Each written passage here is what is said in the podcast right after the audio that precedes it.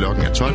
Nu er der nyheder på Radio 4. Ruslands præsident Vladimir Putin advarer om atomkrig, hvis NATO-styrker sendes til Ukraine. Danmark kan risikere at udlede mere CO2 end Christiansborg forventer, når klimamålet skal indfries i 2030, siger Klimarådet. Og så har skolebestyrelserne fra alle 30 folkeskoler i Odense Kommune skrevet et fælles brev med kritik og bekymring. Nyhederne kl. 12 på Radio 4 er med Thomas Sand og Anne Sofie der er fare for en regulær atomkrig, sådan lyder advarslen fra Ruslands præsident Vladimir Putin. Her taler han til nationen og adresserer de konsekvenser, det ifølge ham kan have, hvis NATO-lande vælger at sende landstyrker til Ukraine. Vi har våben, som kan ramme mål på deres territorium, siger Putin. Forstår de ikke, at der er fare for en atomar konflikt? Spørgsmålet om landstyrker i Ukraine er kommet på dagsordenen efter at Frankrigs præsident Emmanuel Macron mandag sagde, at han ikke ville afvise muligheden for at sende vestlige styrker til Ukraine. Siden tog flere allierede herunder USA afstand fra udtalelsen. I sin tale til nationen fastslår Putin desuden, at et absolut flertal af de russiske borgere støtter Ruslands særlige militæroperation. Samtidig hævder han, at Vesten forsøger at svække Rusland indefra. Vi vil ikke tillade nogen at blande sig i vores indre anlægner. Vesten forsøger at svække Rusland indefra, siger Putin. Den russiske præsident siger også, at Rusland er nødt til at styrke sit vestlige militærdistrikt, fordi Sverige og Finland er blevet medlemmer af Forsvarsalliancen NATO. Finland har en lang fælles grænse med Rusland. Putin beskylder Vesten for at trække Rusland ind i et våbenkapløb. Derfor er vi nødt til at fordele ressourcerne så rationelt som muligt og opbygge en effektiv militærøkonomi for at få så meget som muligt ud af hver eneste øre i forsvarsudgifterne, siger præsidenten. Talen finder sted få dage efter toårsdagen for Ruslands invasion af Ukraine og cirka to uger før det russiske præsidentvalg. Her er Vladimir Putin den eneste reelle kandidat. Danmark kan risikere at udlede mere CO2 end Christiansborg forventer, når klimamålet skal indfries i 2030. Det skyldes, at der er grundlæggende usikkerhed om effekterne af flere af de klimaaftaler, som Folketinget har vedtaget de seneste år. Derfor er vejen til en opfyldelse af 2030-målets 70% reduktion i udledning af drivhusgasser stadig ikke anskueliggjort. Det vurderer Klimarådet for fjerde år i træk i sin årlige statusrapport over den danske klimapolitik. Det er en vigtig pointe, at der er masser af klimapolitik, der i sig selv har indbygget risici, siger Peter Mølgaard, der er formand for Klimarådet. Man er nok nødt til at leve med en grad af usikkerhed, men der er områder, hvor det stadig er svært at være tilstrækkeligt sikker på, at der leveres det, der er ambitionen, siger han.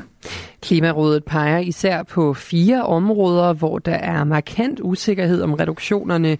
Her fremhæves landbruget, opgørelsen over lavbundsjords udledning af drivhusgas, tidsplanen for store investeringer i CO2-fangst og så usikkerhed om resultaterne af den allerede aftalte CO2-afgift for industrien. Usikkerhederne rummer millioner af tons CO2-reduktioner, som kan udblive eller blive så forsinket, at det forhindrer opfyldelsen af 2030-målet. Sagen på Ædrup Skole handler ikke kun om Ædrup Skole. Der er også problemer i andre af Odense Kommunes folkeskoler. Derfor byder børn- og ungerådmand Susanne Crawley Larsen et opråb fra alle folkeskolebestyrelserne i Odense Kommune. Velkommen. Øh, det er et meget savligt brev, som, øh, som fremhæver øh, nogle af de generelle udfordringer, som er i folkeskolen. Og jeg er rigtig glad for, hvis vi kan flytte samtalen hen på på det, i stedet for at øh, have en samtale om en skoles håndtering og en uklædelig mistillidsdagsorden, som der har været undervejs. Så, så jeg er, er glad for det brev. I dag lyder det i brevet fra kommunens 30 folkeskolers bestyrelser, at sagen om voldelig adfærd imellem eleverne på Agedrup skole skal være en løftestang til at sætte ind og forebygge på alle skoler, i stedet for at fokusere på sanktionsmuligheder på én skole. Efter søgelyset blev rettet mod Agedrup skole sidste uge, så gik børn- og ungeforvaltningen i gang med at kortlægge de konkrete problemer og forløb. Konklusionen fra Susanne Crawley Larsen lød meget hurtigt, at kommunen vil se på, hvordan elever, der krænker andre elever, skal kunne flyttes fra deres klasse for at blive placeret i et andet skoletilbud. Hun mener ikke, at det fokus, hun satte der, var unødvendigt eller modstridende med, at hun nu vil diskutere de generelle forhold på kommunens skoler. Det handlede om, at vi skulle håndtere noget akut, og det kunne koges ned til nogle få børn, som virkelig var grove mod andre børn. Det skulle vi håndtere, og det gjorde vi, siger hun. Hun siger, at kommunen er ved at se på en økonomisk løsning, hvor der frigives penge til indsatser til folkeskolerne med blandt andet flere pædagoger. Britiske Anthony Mark Patterson har snydt den danske statskasse for 8,4 milliarder kroner i forbindelse med uberettiget refusion af udbytteskat. Det har Patterson erkendt i et retsmøde i retten i Glostrup.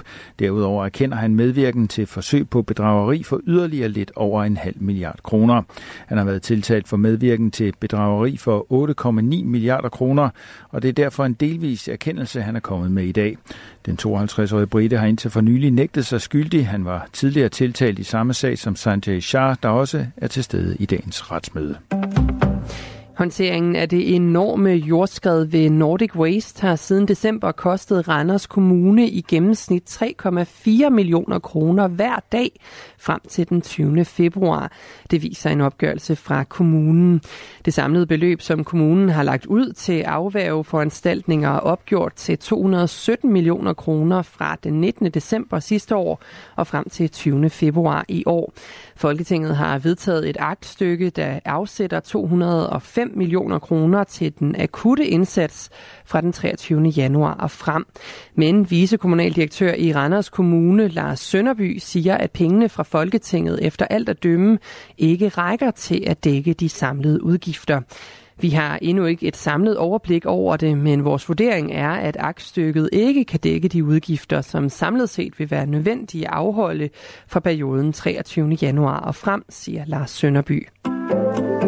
Borgere, der har gæld til det offentlige, skal betale en alt for høj rente, det mener advokat og bestyrelsesmedlem i brancheorganisationen Danske Skatteadvokater Diana Mønnike. Det, der er udfordringen i, i den her sammenhæng, det er jo i kraft af, at den ikke er fradragsberettiget så er der jo en reelt højere rente ved at have gæld til det offentlige. Hvis vi så står i, i den situation, hvor der bliver tilskrevet en større rente, end, end det man rent faktisk har mulighed for at afdrage med, så ser man jo kun en, en gæld, der, der vokser.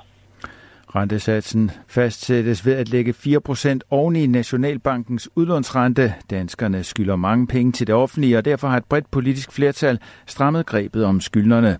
Det betyder for eksempel, at Gældsstyrelsen kan tilbageholde op til 60% af lønnen hos folk med gæld til det offentlige oven i skatten.